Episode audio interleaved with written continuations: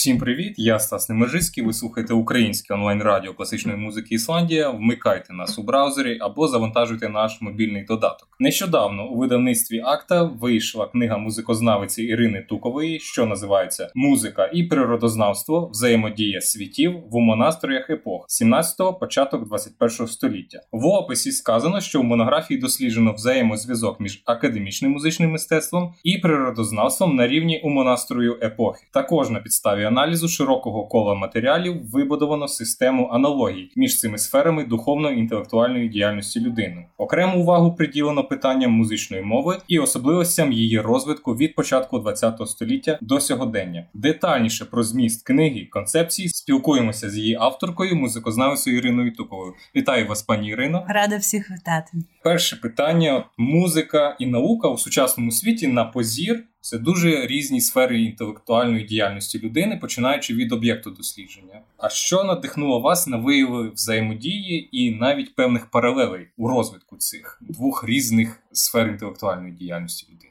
Ви поставили те питання, майже якесь з якого розпочалося моє спілкування з директоркою видавництва акти пані Галиною Федерець, яка якраз і запитала: а чому ви вирішили зайнятися цією темою? Я одразу скажу, що на міркування щодо цих от паралелей мене наштовхнули роботи мого вчителя Ніни Олександрівни Герасимової Персицької, яка в багатьох статтях, ну десь з кінця, мабуть, 90-х років минулого століття до нашого часу розглядала і виводила ці всі різноманітні паралелі. І я спочатку зацікавилася роботами мого вчителя. Я почала багато читати, розмірковувати, і далі ну, саме пішов процес занурення в цю тему, тому що в багатьох роботах, і тут я маю сказати, що це не тільки робота Ніни Олександрівни, тому що насправді можна знайти багато досліджень музикознавців і, скажімо так,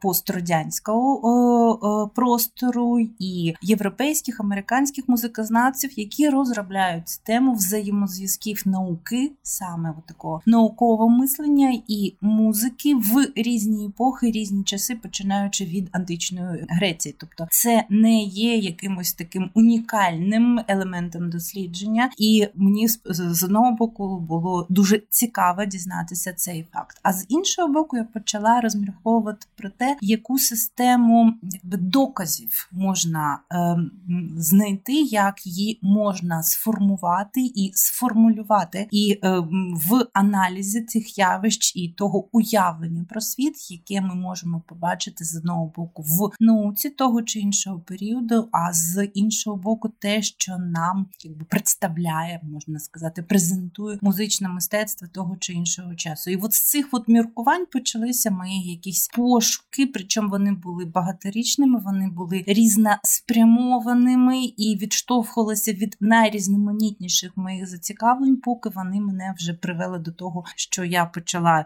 і писати, і почала формулювати саме концепцію своєї книги, яка писалася ну понад 10 років. Я почала рахувати і якось ніяк не можу. Точно до війни почала її писати.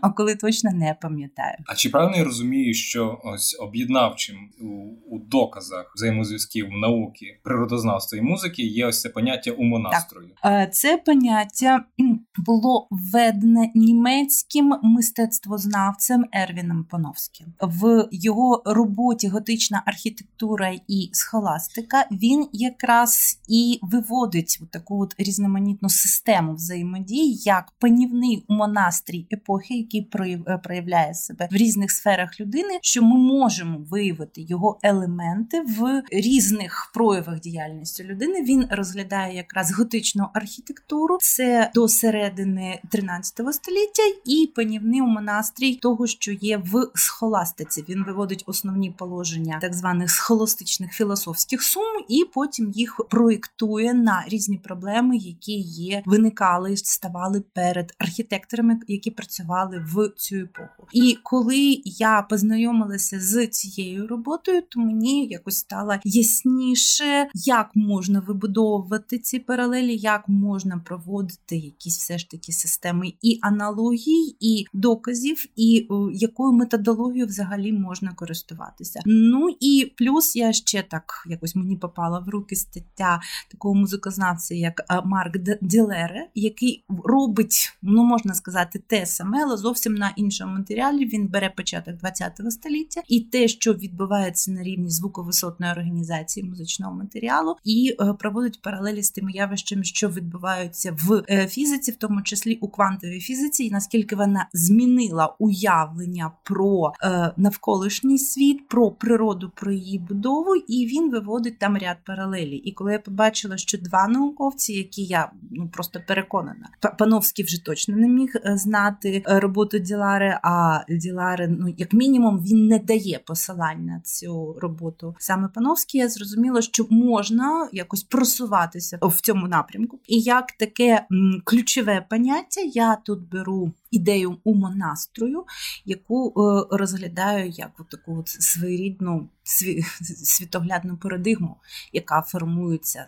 завдяки певним таким положенням, які можуть проявляти себе в різних сферах діяльності людини, інтелектуально-духовної, в незалежності це буде в нам опанування навколишнього світу, розуміння природи, але я говорю тут про науку сучасного типу, яка е, спрямована на виявлення закону і його дії, і відповідно я беру тільки музичне мистецтво, хоча безперечно, що цікаво було і подивитися інші сфери, і мистецтва, і теж саме і філософії, і так далі. Але просто, як на мій погляд, то е, одному досліднику це зробити просто неможливо. Ви е, пишете, що перше 30-ліття ХХ століття є ідеальною ілюстрацією часового збіду збігу радикальних трансформаціях, які зазнали і музичне мистецтво, і природознавство. Чи можна провести паралелі з середньовіччям, коли музика була в системі квадривіуму, і музика це було дослідження, співвідношень, звуків між собою, пропорції? Чи це ні, я, різні? Ні, я вважаю, що це настільки принципово різні явища, що тут ми не можемо проводити ніяких паралелей, тому що коли ми говоримо про середньовічний квадривіум, ми не говоримо про музику в е, нашому сучасному розумінні. Ми говоримо не про музику як вид мистецтва, який спрямовує на нас на якісь там емоції, думки і тому подібне. А музика розумілася нам як наука, яка займається певними вимірюваннями, і вона відповідає нам саме за пропорції. Тобто, це було суто науковий погляд, і музика досліджувала пропорції співвіднесення там звуків так чи інакше, ні, ні нічого більше. Тобто, ми тут не можемо е, це просто порівнювати. Мені завжди здається, коли от виводять цю паралель з квадрівіум,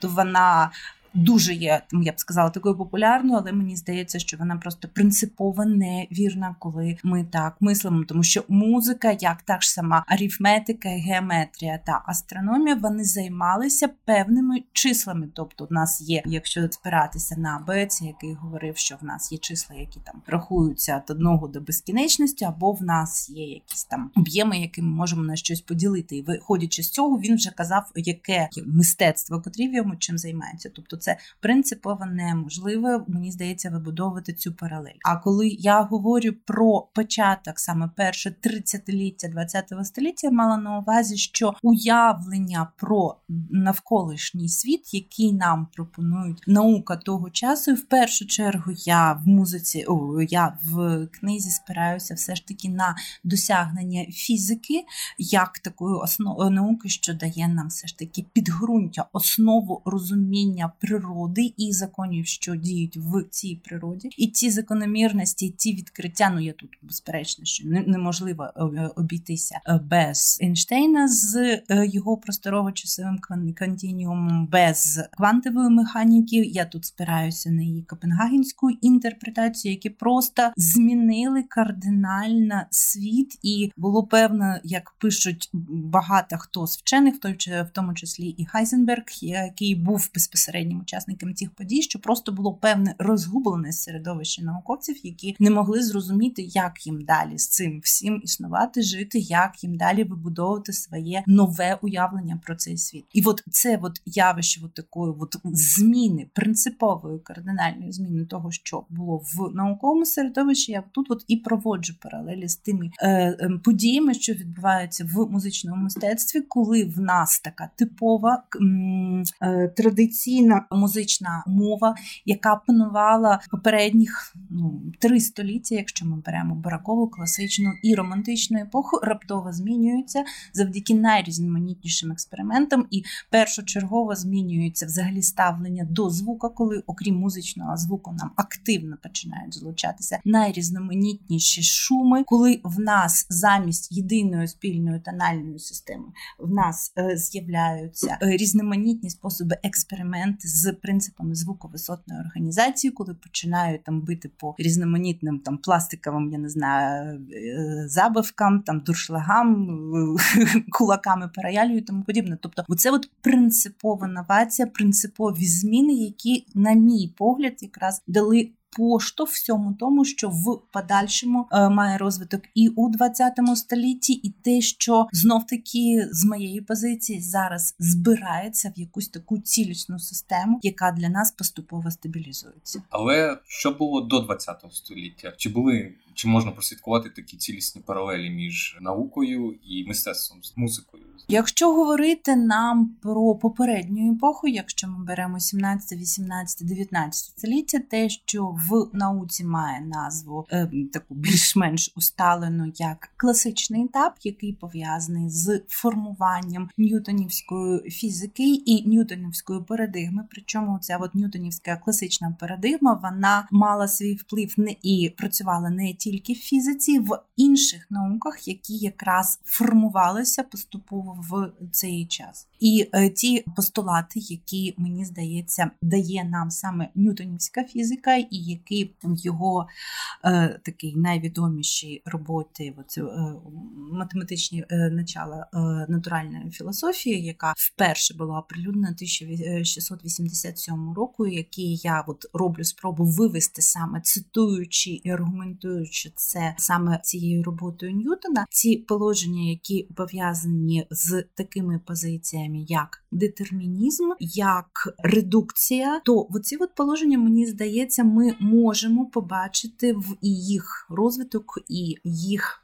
якби дію, коли ми розглядаємо тональну систему. Ми, коли ми розглядаємо закони, за якими формується нам тональна система, і як е, вона розвивається. І тут ми, до речі, можемо знайти навіть певні паралелі, тому що коли ми говоримо про нашу відому тональну систему, то її такий ідеальний стан розвитку, і навіть не розвитку, а такому до, до ідеального свого такого стану рівноваги, вона доходить нам десь на середину е, на середину 18 століття. А попередній етап, епоха бароко, особливо 17 століття, воно насправді було дуже складним, тому що одночасно в ньому існували і зародки цієї нової тональної системи, і ті принципи організації, якщо ми беремо звуковий матеріал, те, що в нас іде з попередньої ренесансної е, епохи, паралельно в нас формуються і стверджуються, затверджуються так званий гармонічний склад, коли в нас опора йде на вертикаль, паралельно паралельно з ним існує і поліфонічний, який видозмінюється, але він має своє коріння в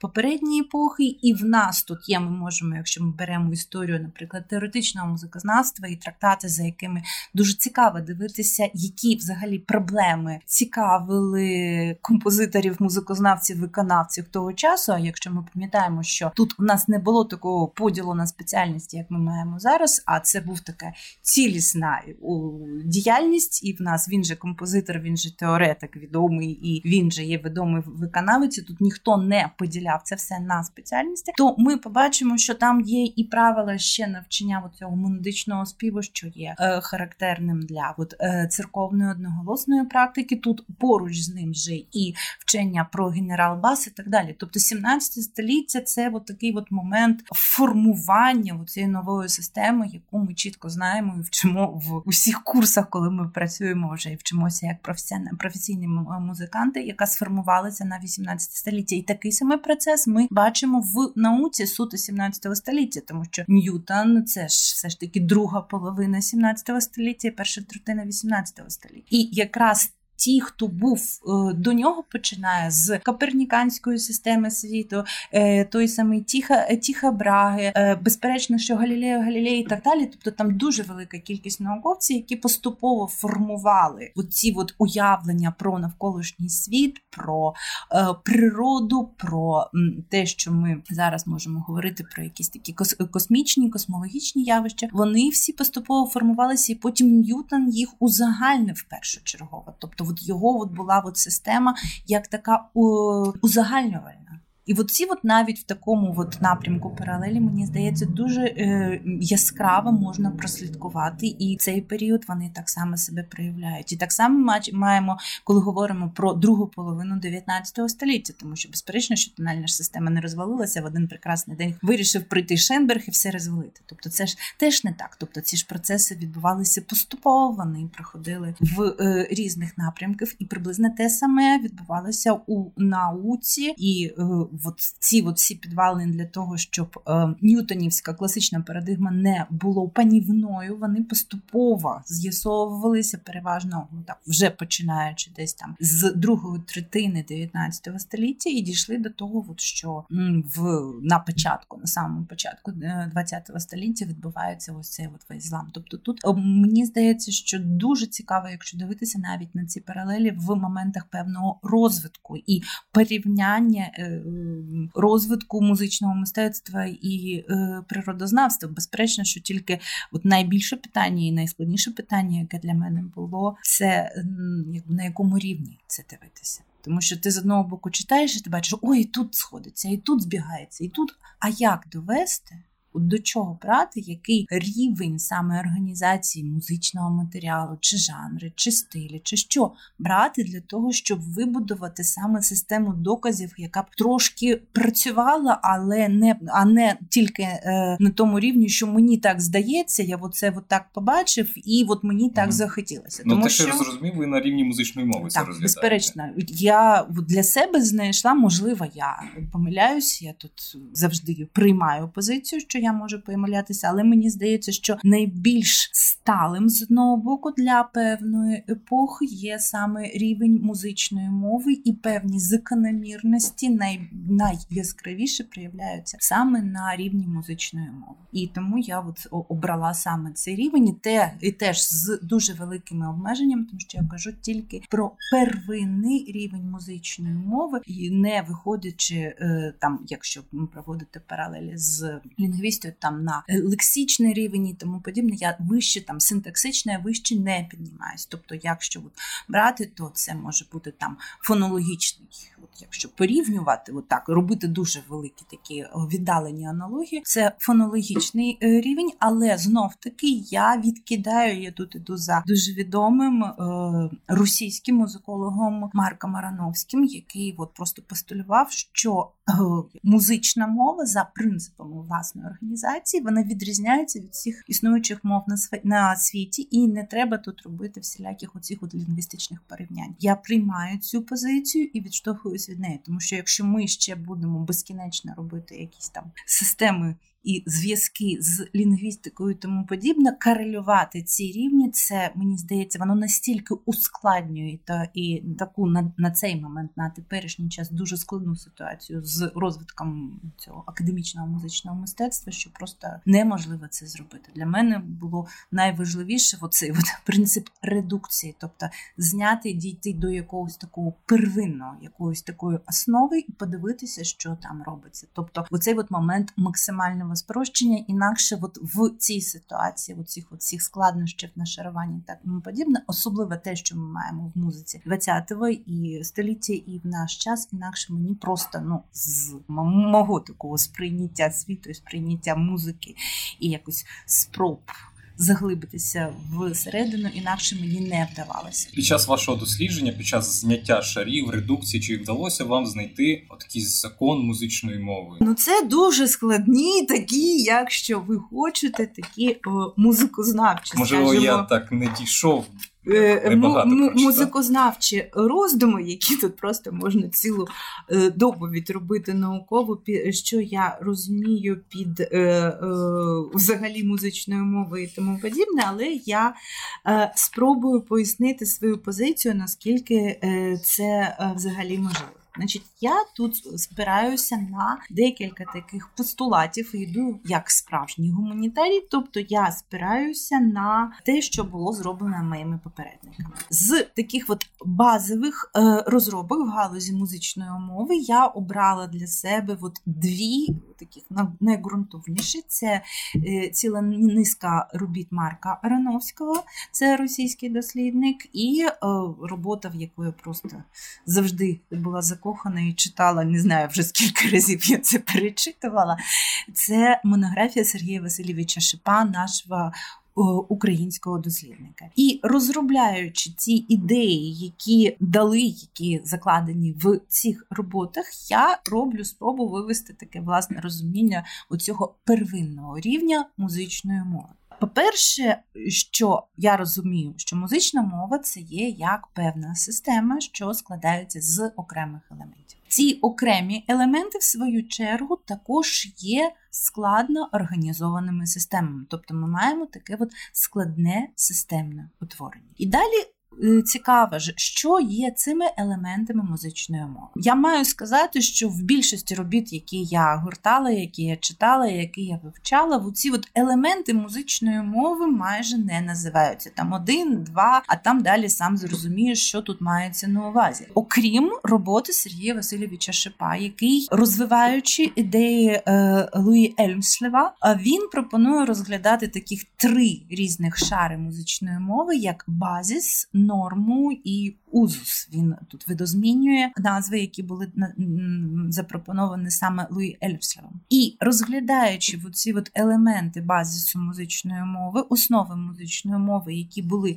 запропоновані саме Сергієм Васильовичем Шипом, і найголовніше, що було для мене, спроба якби примірити і подумати, наскільки ці елементи працюють в музиці 20-21 століття. Тому що якщо брати систему Сергія Васильовича, то вона прекрасно працює до 20 століття. Бери, використовує все. Коли ми беремо 20 століття, в нас ну, особливо в мене виникають певні проблеми. І я взяла ці от елементи системи базису, є запропоновані в монографії музичне мовлення та мова музики, і е, е, якби перерозглянула їх з позиції того, що ми маємо зараз, і е, вивела в оцих от базових п'ять позицій, які як з мого кута зору, вони працюють і взагалі є загальними для музичного е, мистецтва як е, такого. З цих п'ять е, п'яти позицій це перший елемент, це музичний, це суто музичний стрій. І для мене, що я от хотіла б на що тут наголосити, що це не обов'язково мають бути звуки, які ми звикли називати як музичні. Я розглядаю різні твори, які ґрунтуються і на шумових звуках, і на, на звуках, що не мають визначеної висоти, і тому подібне. Тобто, головне, що в нас є певні звуки, які відбирає композитор для цього твору, і в певний спосіб їх організовує. Тобто принцип організації може бути будь-який, починаючи від піфагорійського строю, який чи там рівномірно темперованого строю, що були спільними для певної епохи, чи якщо ми беремо в наш час, це може бути будь-який принцип е, добору цих звуків, але так чи інакше, якщо ми дивимося на музичні твори, вони є організованими композиторами. Композитор в той чи інший спосіб їх обирає. Далі. Якщо ми йдемо від цього початку, тобто в нас є звуки обрані композитором і принципи їх організації. Далі ми беремо, що найважливіше, це як ці звуки будуть е, саме е, видобуватися з інструмента. Тобто, оці от наші, скажімо так, зараз активно розвиваються так звані розширені виконавські техніки, де в нас і стуки, і грюки, там там е, ми граємо там древкам, там ми просто вдуваємо повітря, там має бути звук з певною висотою, але відсоток шума має бути там 50% чим 70% чи тому подібне. Тобто, це є дуже важливий момент. Оці от принципи саме з звуковидобування та артикуляції, які в наш час в музиці 20-го і особливо в наш час вони стоять. Ну я б сказала, це вже такі загально зрозумілі типові прийоми, які нікого не дивують, до яких всіх звикли. Для нас найголовніше, яке саме звуковий результат е, нам утворює композитор. Вже всі знають, що оці от прийоми є, і вони вже не є чимось таким, як було коли Каул почав вводити свої кластери, чи так зване струнне е, фортепіано, коли ой, що ж він там робить з цим нещасним фортепіано. Далі ми йдемо. Це е, вже принципи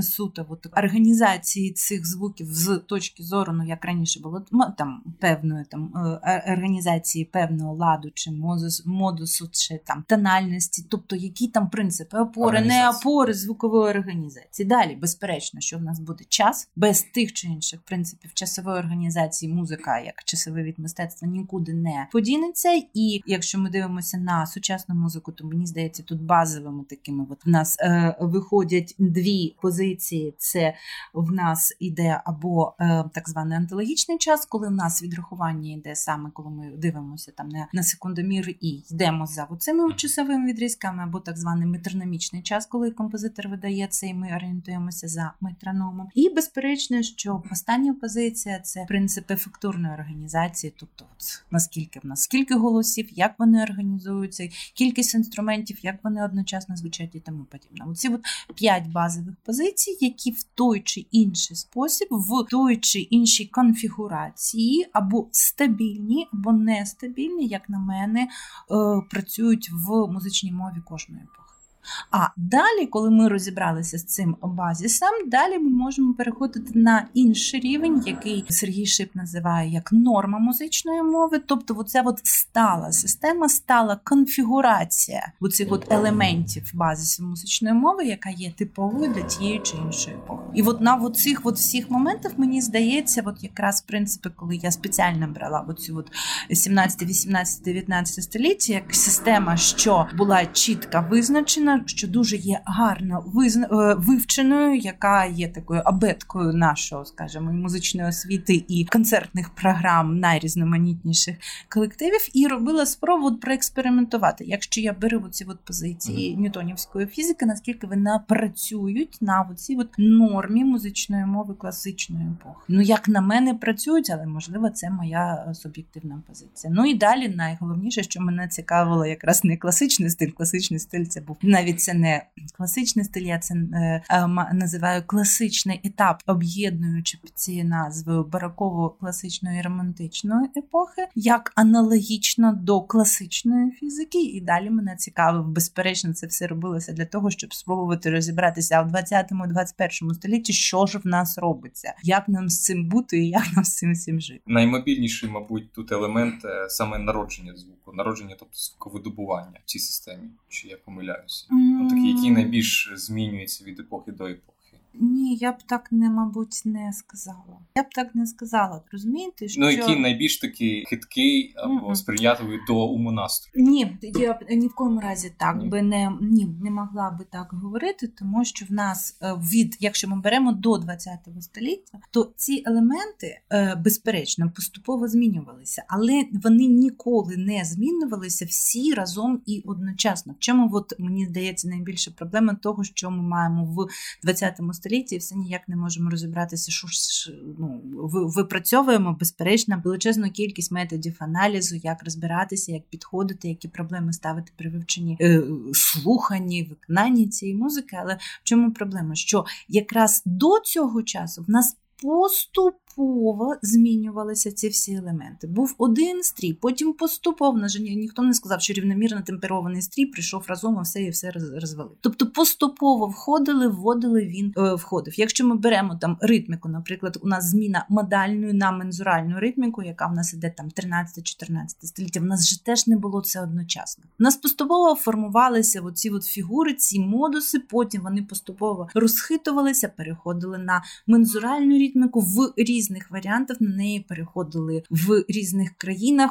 Там, якщо ми беремо Франція, Італія з різними закономірностями, такі знов таки ми це все можемо читати в трактатах. Я чому про це говорю? Тому що я спираюся на о, свою велику зацікавленість в історії теоретичного музикознавства. А що в нас робиться в 20 столітті? В нас бабах, і в першому 30-літті все змінює. Категорично все змінюється, і все от просто стає догори дригом. І от що мені здається дуже важливим, і от на чому я робила спробу наголосити, що в нас відбувся, от чому такий от величезний сув саме на початку. Ну ми говоримо, я вважаю особисто, що 20 століття це дійсно початок нової великої епохи. Це не завершення попередньої епохи, а початок саме нової епохи, яку ми от зараз ми продовжуємо, тому що відбувся цей просто радикальна зміна перебудова цього базису музичної мови. І чому я стільки уваги цьому базису приділяла? Тому що якраз мені потрібно було якось зважити і сформулювати як ці елементи, що працювали завжди. А як з ними відбувається зараз? Робила спробу сформулювати цей базис, який би працював і на музиці сучасній нам, і на музиці більш віддалених епох. Якось так питання можливо трошки не не стільки по темі. Але чи композитори вони усвідомлюють те, що вони от підпали під певний якийсь умонастрій і вони працюють уже інакше? Це таки у них. Е, ну а ми розуміємо, що ми живемо в певну епоху, якою нам керують певний умонастрій. Це ж не тільки ну, композитори. Ну ні, зараз ми це розуміємо, тому що принаймні свідчення цього є ваша монографія. Що ну є період усвідомлення цього. А чи я не думаю, що хтось з нас усвідомлює, який умонастрій нами mm. керує. Мені здається, це е, чи вони відзеркалюють щось? радше розумієте, ми всі як люди, що живемо в ту чи іншу епоху, ми так чи інакше, я думаю, що несвідомо керуємося такимось певним умонастроєм. А я трошки інакше тоді. Давайте. Ну, наприклад, от, е, там, коли Едгар Варес пише, я і, і, наприклад, іонізацію. Ні, безперечно. Це емоційна реакція. Я думаю, що а, тобто, це не ось я зараз. Тобто, ми не я не хочу вводити, ви знаєте, велику раціоналізацію всього на світі. Це ага. умонастрій, безперечно, що таке доволі абстрактне поняття, яке ми можемо, ну як мені видається, що ми можемо усвідомлювати його так, от пост радше фактом, ніж е, от зараз. Тобто ми та зараз можемо тільки споглядати ті процеси, що відбуваються, а їх якось узагальнити, усвідомити, ми зможемо, мені здається, все ж таки за певний час, коли ми ці процеси проживемо і коли ми ці процеси переживемо. Тому тут, от якби усвідомлення у монастрію, все ж таки це такий з певної історичної дистанції. Чим далі від нас певна епоха, тим все ж таки, мені видається, ми більше бачимо якісь спільні риси, які об'єднують е, все, що завгодно. Та? Тобто ну, якусь таку інтелектуальну емоційну діяльність людини. І от таким от певним підтвердженням для мене був е, пасаж з книги е, Анатолія Павловича Мілкі, присвяченої музичній присвяті. Баха, де він от підкреслив, причому доводив це аналітичними засобами, що ті якісь певні такі дивикуваті для бака мовні елементи, які він використовує в, в здається, що сенаті з музичної присвяти, але тут я можу е, помилятися, якраз були зрозуміли сучасникам Баха. Тобто він показував, що він володіє музичною мовою не тільки своєю вже на той час в чомусь минулої епохи, але і тієї актуальної музичної мови, що є типова для його синів, що він це теж знає, але не сильно хоче. І якраз е, Анатолій Павлович дуже, мені здається, підкреслює тут важливу рису, що для нас. На наше вухо. Ми вже тут ніяких стилістичних, якихось таких різноманітностей не чуємо. Для нас це така є старовинна музика взагалі, чи музика там пізньо-барокової епохи взагалі. Тобто, оці от ті, можемо сказати, якось меседжі, що давав Бах тут, ми вже не усвідомлюємо. Для нас є це більшою цілісністю для нашого вуха. І мені видається, що чим далі ми відходимо від ХХ століття, тим більше ХХ століття для нас стає також певною цілісністю. Воно менше починає е, розвалюватися на оці от десятки складових течій, напрямків чого завгодно, а воно більше починає нам утворюватися як певна цілісність з певними такими своїми, ну можемо сказати, провідними панівними напрямками розвитку музичного мистецтва і з тим, якби що, от куди ми йшли, куди ну не ми, а безперечно, що композитори, виконавці, слухачі, тобто, що було найважливішим, що сформувало нам це музичне мистецтво ХХ століття. Тобто мені от цікаво вже подивитися на ХХ століття як певну цілісність і виявити от серед цієї множини, тому що ми звикли весь час говоримо, що купа всього, дуже багато всього, кожен в нас індивідуальний, кожен створює свою там систему і музичну мову, і свою музичну техніку. Кожного ми можемо аналізувати тільки індивідуально. А мені здається, що вже час подивитися на це на як на певну цілісність, з'ясувати, що ж тут відбувалося як такого, що тут було провідновою. Для цього мені потрібен це поняття умонастрою і цих от, е, якби, позицій, які можуть бути, які можуть бути показовими для саме розвитку музичної мови ХХ століття. Як не дивно, ці позиції я знайшла в книзі Іллі Пригожина та Ізабель Стенгерс Порядок з хаосу з того, що починається саме виклад цієї монографії. Тобто, коли я прочитала те, що характерно з позиції Пригожина, для природознавства ХХ століття, я зрозуміла, що саме це нам характерне для музики. Ну, зважаючи там на деякі твори, і взагалі, що там частіше, наприклад, виконують, частіше пишуть композитори, складається враження, що от вони живуть за умонастроєм ще там ньютонівської доби. Музична мова вона 19 століття, то вона за умонастроєм десь там залишилася. Для мене було е... чи ми ось цю музику, яка по суті маргінальною вважається. Ну, ми вважаємо, наприклад. Ну тут з тим, хто дуже складно, я завжди мені дуже складно е, узагальнювати, хто що вважає, що в нас є маргінальним, що в нас не маргінальним, але. От ну, ми ж, наприклад, розуміємо, що є сучасна музична мова. Е, ну, ви назвали ці параметри, і як з ними працюють сучасні композитори. Є композитори, які виходять з цих рамок абсолютно. От я вам що хочу сказати. Для мене, от я е, довго собі крутила мозок, і якось не могла нічого не зрозуміти до тих пір, поки я знов таки мої найбільші такі мотиватори і натхненники це роботи з історії філософії науки. І вже я в багатьох роботах писалися, і я в якийсь момент усвідомила, що якщо ньютонівська парадигма і ньютонівська механіка була панівною в класичному етапі, та, тобто ми беремо це до кінця 19 століття, то ніхто ж не каже, що її відкинули. Взагалі вони кудись пропала в 20 столітті. Вона перестала бути панівною парадигмою, але вона використовується тоді, коли вона потрібна. Та? Для там, вимірювання руху планети тому подібне.